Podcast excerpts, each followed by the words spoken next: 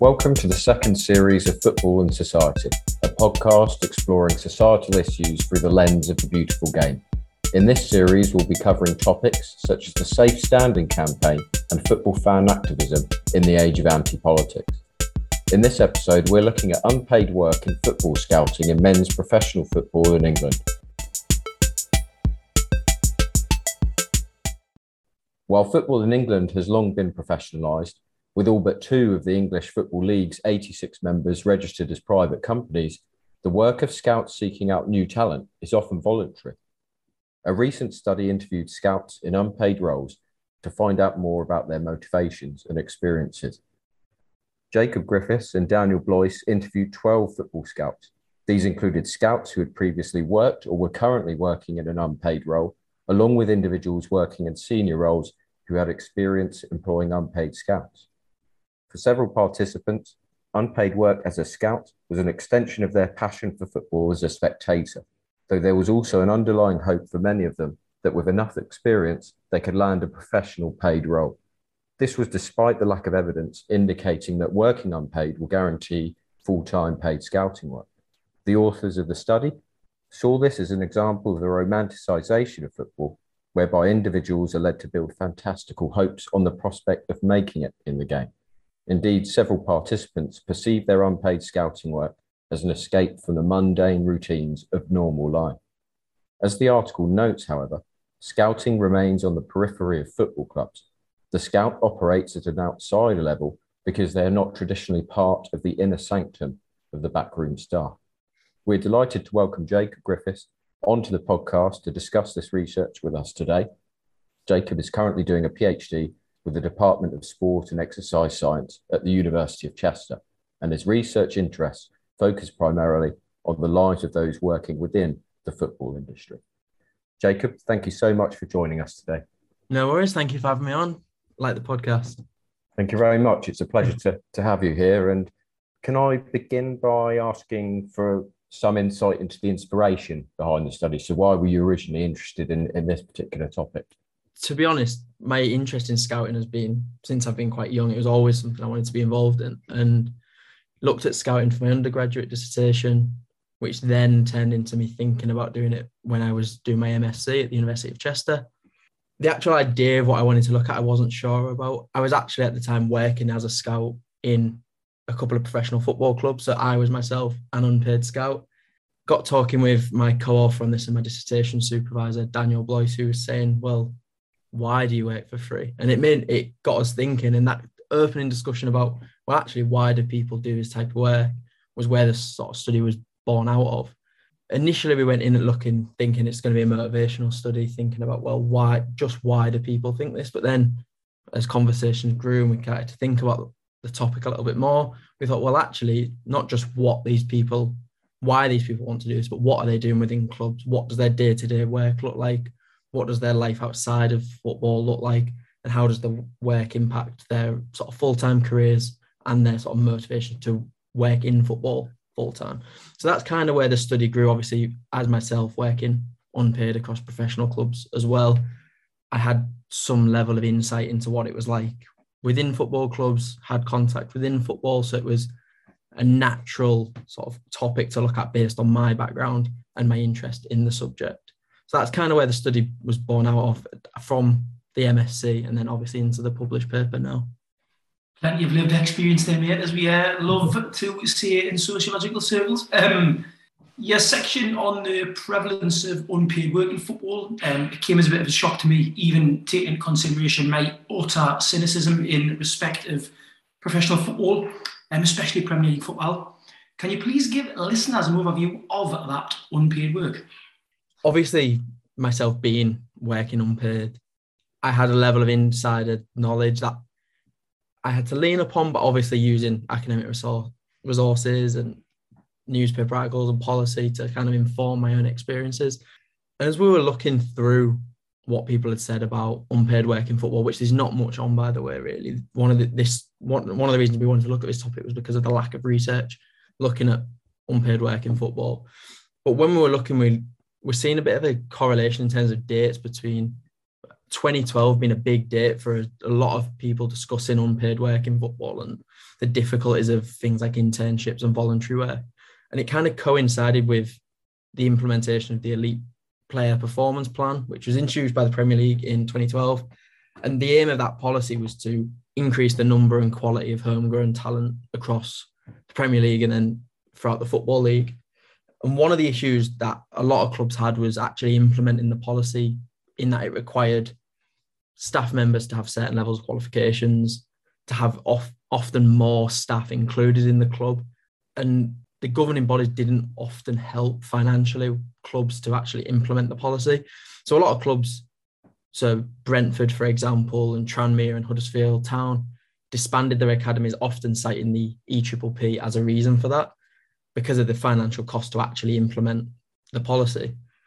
So we looked at this correlation between an increase in unpaid roles, the EPPP being introduced and saying, well, it's not the full reason why unpaid roles might exist, but it might be a reason why there's been an increase and a surge in unpaid roles in this sort of time period. So it helps us look at, well, what clubs are employing unpaid scouts and why might they be employing unpaid scouts? Well, I use employ isn't a bit of a asterisk there, but yeah, and the policy helps us kind of understand well what was the sort of wider context around the situation in this last sort of 10 years to why there might have been an increase and especially for someone like me who at the time of writing this was in a team of there was 25 30 unpaid scouts at this club. Why has there been a big increase or at least a noticeable increase in these types of roles existing in football in the piece, you refer to the concepts of fantasy laden thinking and hope labour.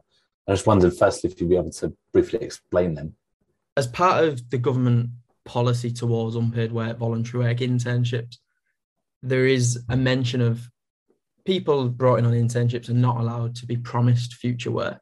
So a lot of, and we talk about um, the creative industries as sort of evidence for unpaid work and internships and they mention a lot about hope labor, and it's this concept that basically indicates how organizations will provide herb to unpaid workers that future work will be available in the hope that they will continue working, they'll work hard, build the context, build all this experience that unpaid work aims to achieve to hopefully get future prospects because they can't promise that future prospects will actually exist. So really it's companies in a way I think we use the term baiting in the paper. So getting people involved in these unpaid roles, suggesting there might be future opportunities to develop this hub for people to continue working and work unpaid for quite long periods of time. In terms of fantasy laden thinking, so that's a figurational concept from Norbert Elias's work. So he talks about how sometimes people's emotional involvement in a topic or in a subject or in an industry might impact their ability to see rationally, develop, as he described it, reality congruence. So the idea of being able to understand their lived realities. We looked at that as a well, why do these scouts have a view that they will gain paid opportunities in the future? From my experiences of seeing the industry going, well, actually, there's not that many openly advertised paid opportunities out there in something like scouting. Why do these people work up to 20 hours a week, as some of them were unpaid across multiple clubs, going to multiple games, writing lots of reports. Why do they do it if the evidence isn't apparent that those roles are available? So we kind of looked at it from a well, actually, it might be their own beliefs of football, and a lot of them used talked about their love for football and their passion for football stemming from a young age through going to university or through school or college, and how their passion for the game kind of impacted their ability to understand the circumstance they were putting themselves in. And again, this is, I guess, I interviewed 12 people, but I was also one of the sort of kind of quasi participants in a way that I was in a very similar boat to them. And that was a difficulty throughout the study, trying to detach myself from being too involved in the study. But the passion people have for football and their own love for football impacted on the way that they understood what they were getting themselves in for and uh, having a rational understanding of the job market post working unpaid. I wonder if I could just ask a bit of a kind of follow up question, possibly getting a bit of your kind of personal thoughts on this, looking at this from a kind of broader historical lens, the extent to which you think these practices are reflective of uh, neoliberal economics and the notion of unregulated markets. Is that something that is, has really spawned this, or is it something that historically has always been the case? It's quite difficult to say because even the like a figurational lens that we tried to look at the study through would lend itself to a more historical approach. We did look at the sort of development of the EPP as a sort of historical lens to understand the current context, but we didn't look too far back to sort of see. And again, that was a lot to do with the lack of literature around this sort of subject.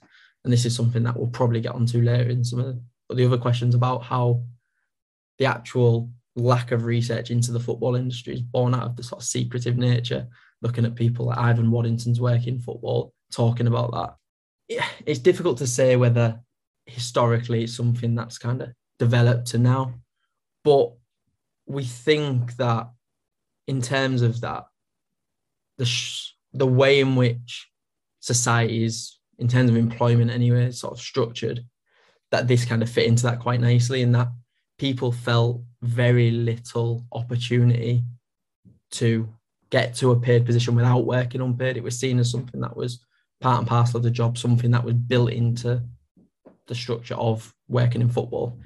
So it was something that these individuals felt that they had to do and that they had to kind of build their way up and that there was an idea of there was a little little alternative. That was something that we mentioned in the paper that because they decided that they wanted to work in football and they'd had quite a clear mindset on that was what their final aims and goals were going to be.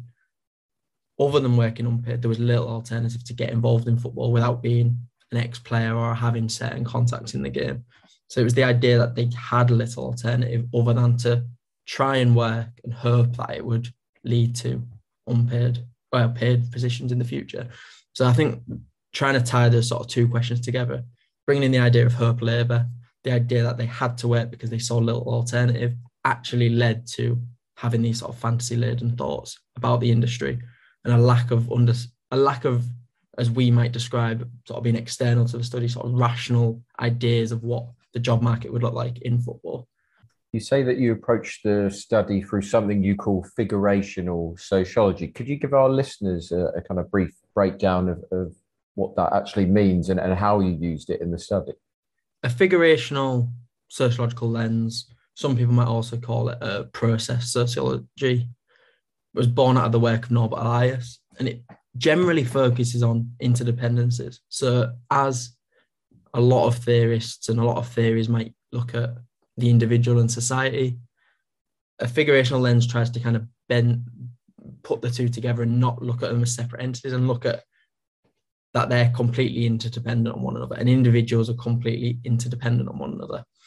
So focusing on networks a lot and relationships, which for a study which was in kind of a closed environment of a football club or a football industry made sense to us we use the concept of figurations, which are networks of interdependent people and groups, and also looked at power balances.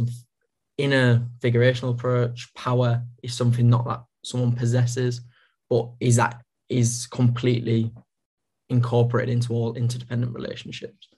We decided that that was the right approach to try and understand well, firstly, what are the motivations of these individuals getting into the industry, but then when they're in the industry, who are their key relationships with what are the dynamic in these relationships what are the dynamic between the individual unpaid scout and the club or the wider broader football industry. So really it was allow allowing us to look at relationships. That was the key focus of this theory.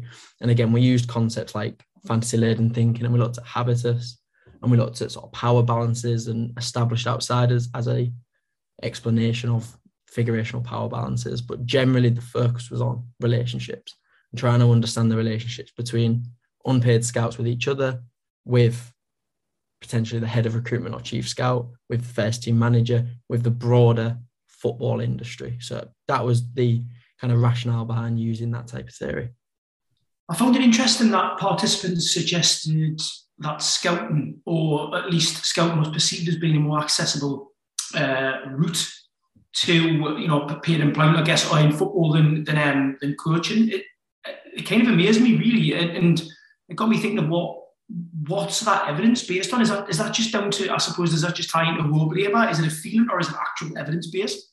As far as you're aware, from what we got in the study was that they found scouting to be a more accessible route, at least in the unpaid side to the top levels. Because, for example, we had a participant in the study who was working unpaid at a Premier League club, but he was actually working at a really low level in coaching.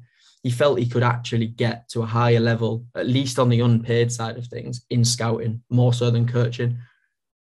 Whether that's to do with the actual number of people trying to get into the industry, less people potentially trying to get into scouting than they may be in coaching, we we had little evidence to suggest that, and we didn't really look at that too much. It was just from what the participants brought up.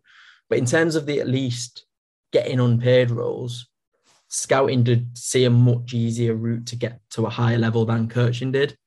The bit where the sort of hope labour and fantasy laden thinking comes in, comes in towards actually getting paid positions post working unpaid.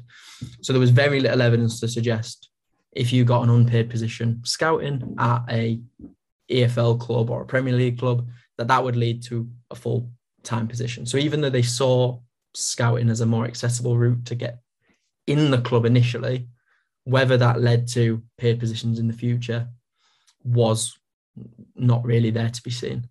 So it was it was the route actually into the clubs that the scouting side was seen as easier than the coaching side necessarily. And again, one of the things that so all the participants in the study had some form of scouting qualification. However, some of the roles didn't necessarily rely on having qualifications too much because it was voluntary. They often said if you can demonstrate some level of knowledge or experience in the industry, then we may give you a um, unpaid position. Whereas I think with coaching, there's a bit more of a reliance on having UEFA qualifications, UEFA A's and B's, than necessarily in scouting. So again, I think the scouting side was just seen as an easier route to actually get within professional clubs, get there to get that experience, build those networks than coaching was. Because several of the participants did have experience sort of in both sectors. Jacob, you mentioned the creative industries earlier on, and you mentioned it in, in the paper. To kind of pull the curtain back a little bit on this, um, my full time work is in the creative industries. So I was really interested to kind of see that parallel and there were some definitely some things in there that kind of rang true for me. I just wonder, from your point of view, what you saw as the major similarities or maybe differences between unpaid labor in sport and in the creative industries. It's a really interesting question because I had no knowledge or experience of the creative industries before I put together the initially the master dissertation and then this paper. However, when I spent a lot of hours on Google Scholar trying to understand unpaid labour. The creative industry seemed one of, if not the biggest sort of sector for that type of work. In terms of actual research, there was a lot more research on the creative industries than there was the football industries. You could look in a lot of different sectors within the creative industries, and there's a lot of research, whether it be in this country or wider afield, that looked at unpaid work. So initially, the key difference was just the amount of research and amount of knowledge we actually had of what was going on in the football industry compared to a different industry. And that's something, as I kind of alluded to earlier, things in Ivan Waddington's research or Martin Roderick's research or Graham Law's research that talks about working with managers and working with players and understanding that football is a really secretive, enclosed industry and that getting knowledge out of football clubs can be quite difficult. So the fact that there was very little on football and unpaid work wasn't massively surprising. Whereas in a strange way, and you'll have a lot more knowledge about this than me, but in the creative industries, it seemed a bit more visible. They're a bit more open to talking about the issues in that industry than is in football. And I guess if you look at a lot of issues across football, that'll be quite similar. That they're quite they hold back a lot of information and a lot of knowledge about certain, especially sensitive topics creative industries generally had a much broader focus. So it looked at a lot of a range of issues related to unpaid work. Whereas what we found in football, again, is is just specific to scouting. That's the, that is one of the things of this paper that even though we find it really interesting looking at what it is like to work unpaid in a football club. It is specific to one role, one position within one nation, really. So we have a lot more information about the creative industries. But in terms of actual experiences from the scouts we interviewed compared to people interviewed in the creative industries, a lot of similarities. Like, for example, talking about hope labor as a concept, talking to the scouts, the evidence that came up of them mentioning things like hope labor, or at least the idea of hope labor, was very similar to what we got from the research in the creative industries, and that being seen as kind of a key motivating factor for people to continue working unpaid and actually staying in that industry in the long term is that they always saw levels of progression. And that was something that in the football industry we kind of noticed as well. So in terms of similarities and differences, similarities in terms of actual structure of unpaid roles, the idea of not promising paid roles in the future, but leaving this level of hope, baiting people to kind of stay in it for six months, a year, and hope that a paid role will come was very similar.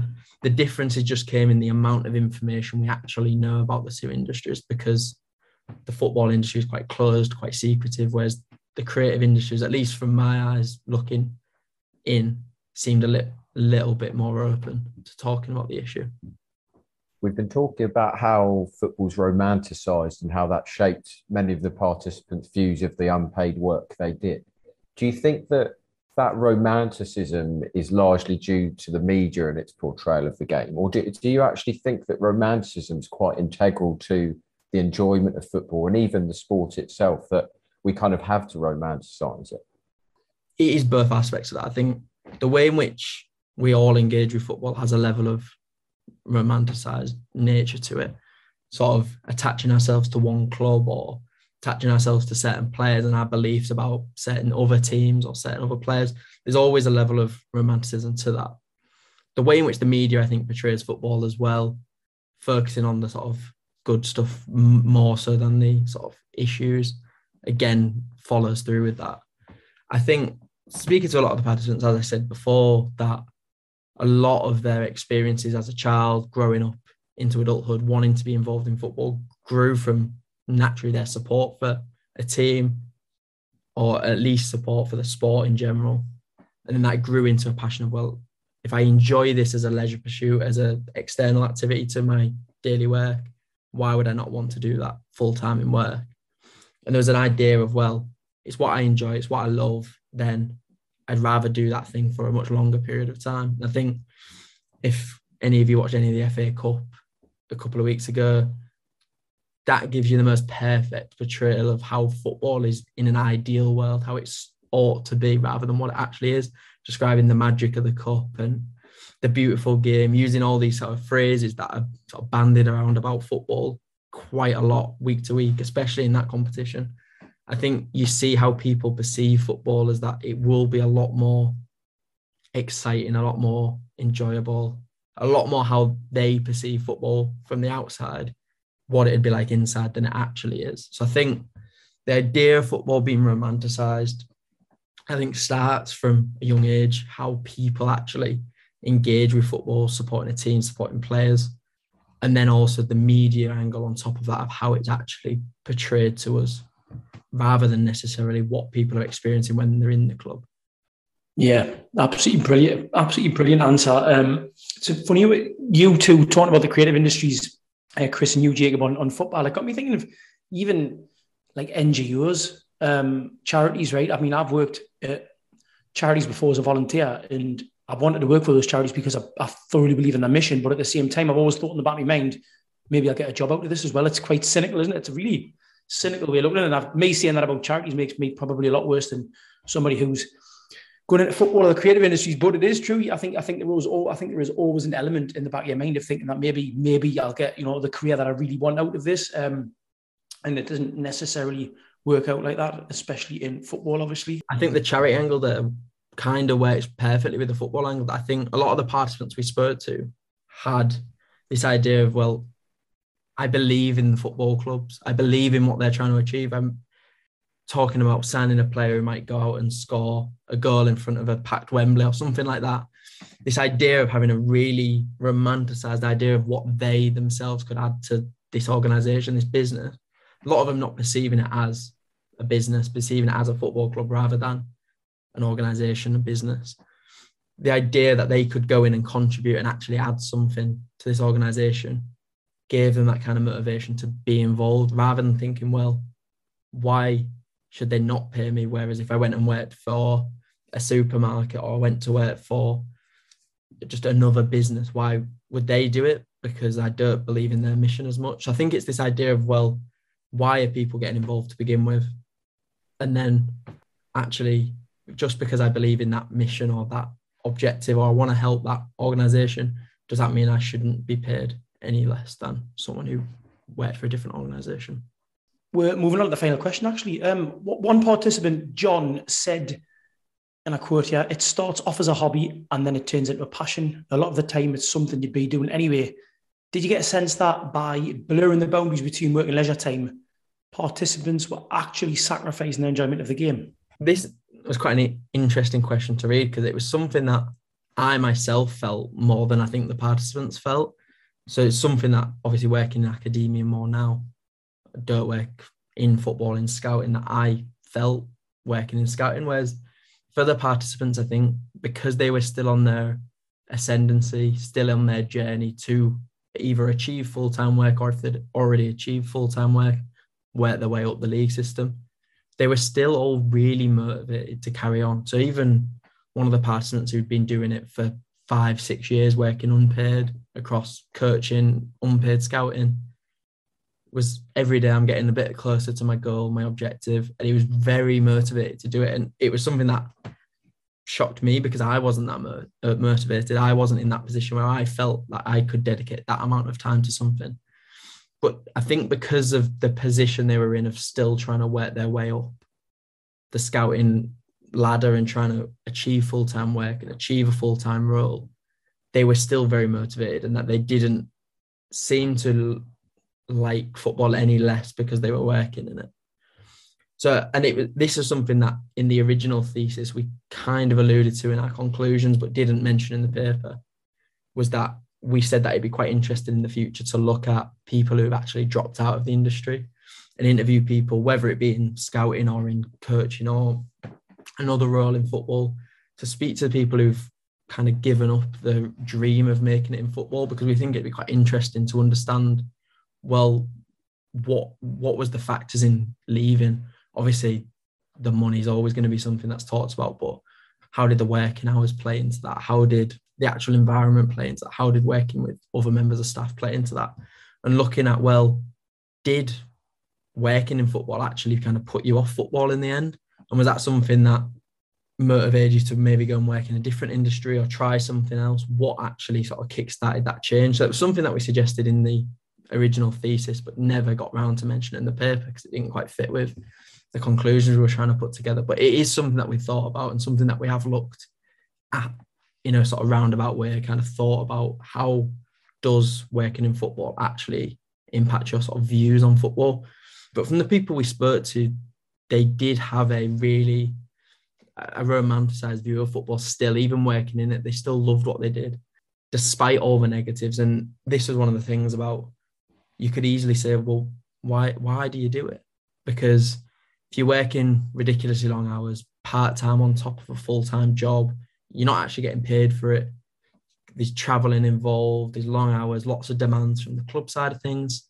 Why do you actually carry on doing it? But their views of football and their beliefs that they wanted to work in football drove them to kind of carry on this type of work. So it's something that I think it's really interesting that you ask because it's something that I feel like I experienced a, mo- lot more than the participants did, and that I kind of understood why someone might drop out more so than they did. But I think it is generally because of the path they were on, still on the ascendancy, still trying to make it in the world of football, even those who had full time positions, still trying to make it to a bigger club, a bigger role than necessarily they felt like they'd kind of ran the course of football and they were done with it.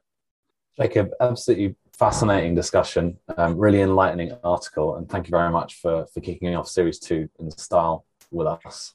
Um, just one final question before we go, which is if our listeners are interested in hearing more from you, uh, finding out more about your work, what's the best way of them reaching out to you or kind of following you on social media? I use LinkedIn a lot.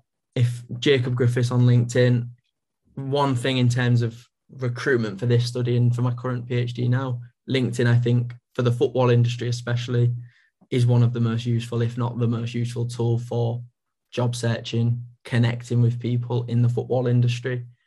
Obviously, gaining access to clubs can be quite difficult. So, if either drop me a message on LinkedIn, I'd be happy to speak, or on Twitter, which is Jacob Griffiths underscore. And again, get into sort of academic conversations about football as much as possible there and try and sort of mainly focusing on the backroom staff, unpaid sort of angle, but focusing on the football industry as much as possible from a sociological perspective. Brilliant. Well, thank you very much. We'll definitely stick um, those details just in the notes for listeners. But um, yeah, just all that remains for, for me and us to say is thank you very much. And uh, listeners, we'll be back with you soon.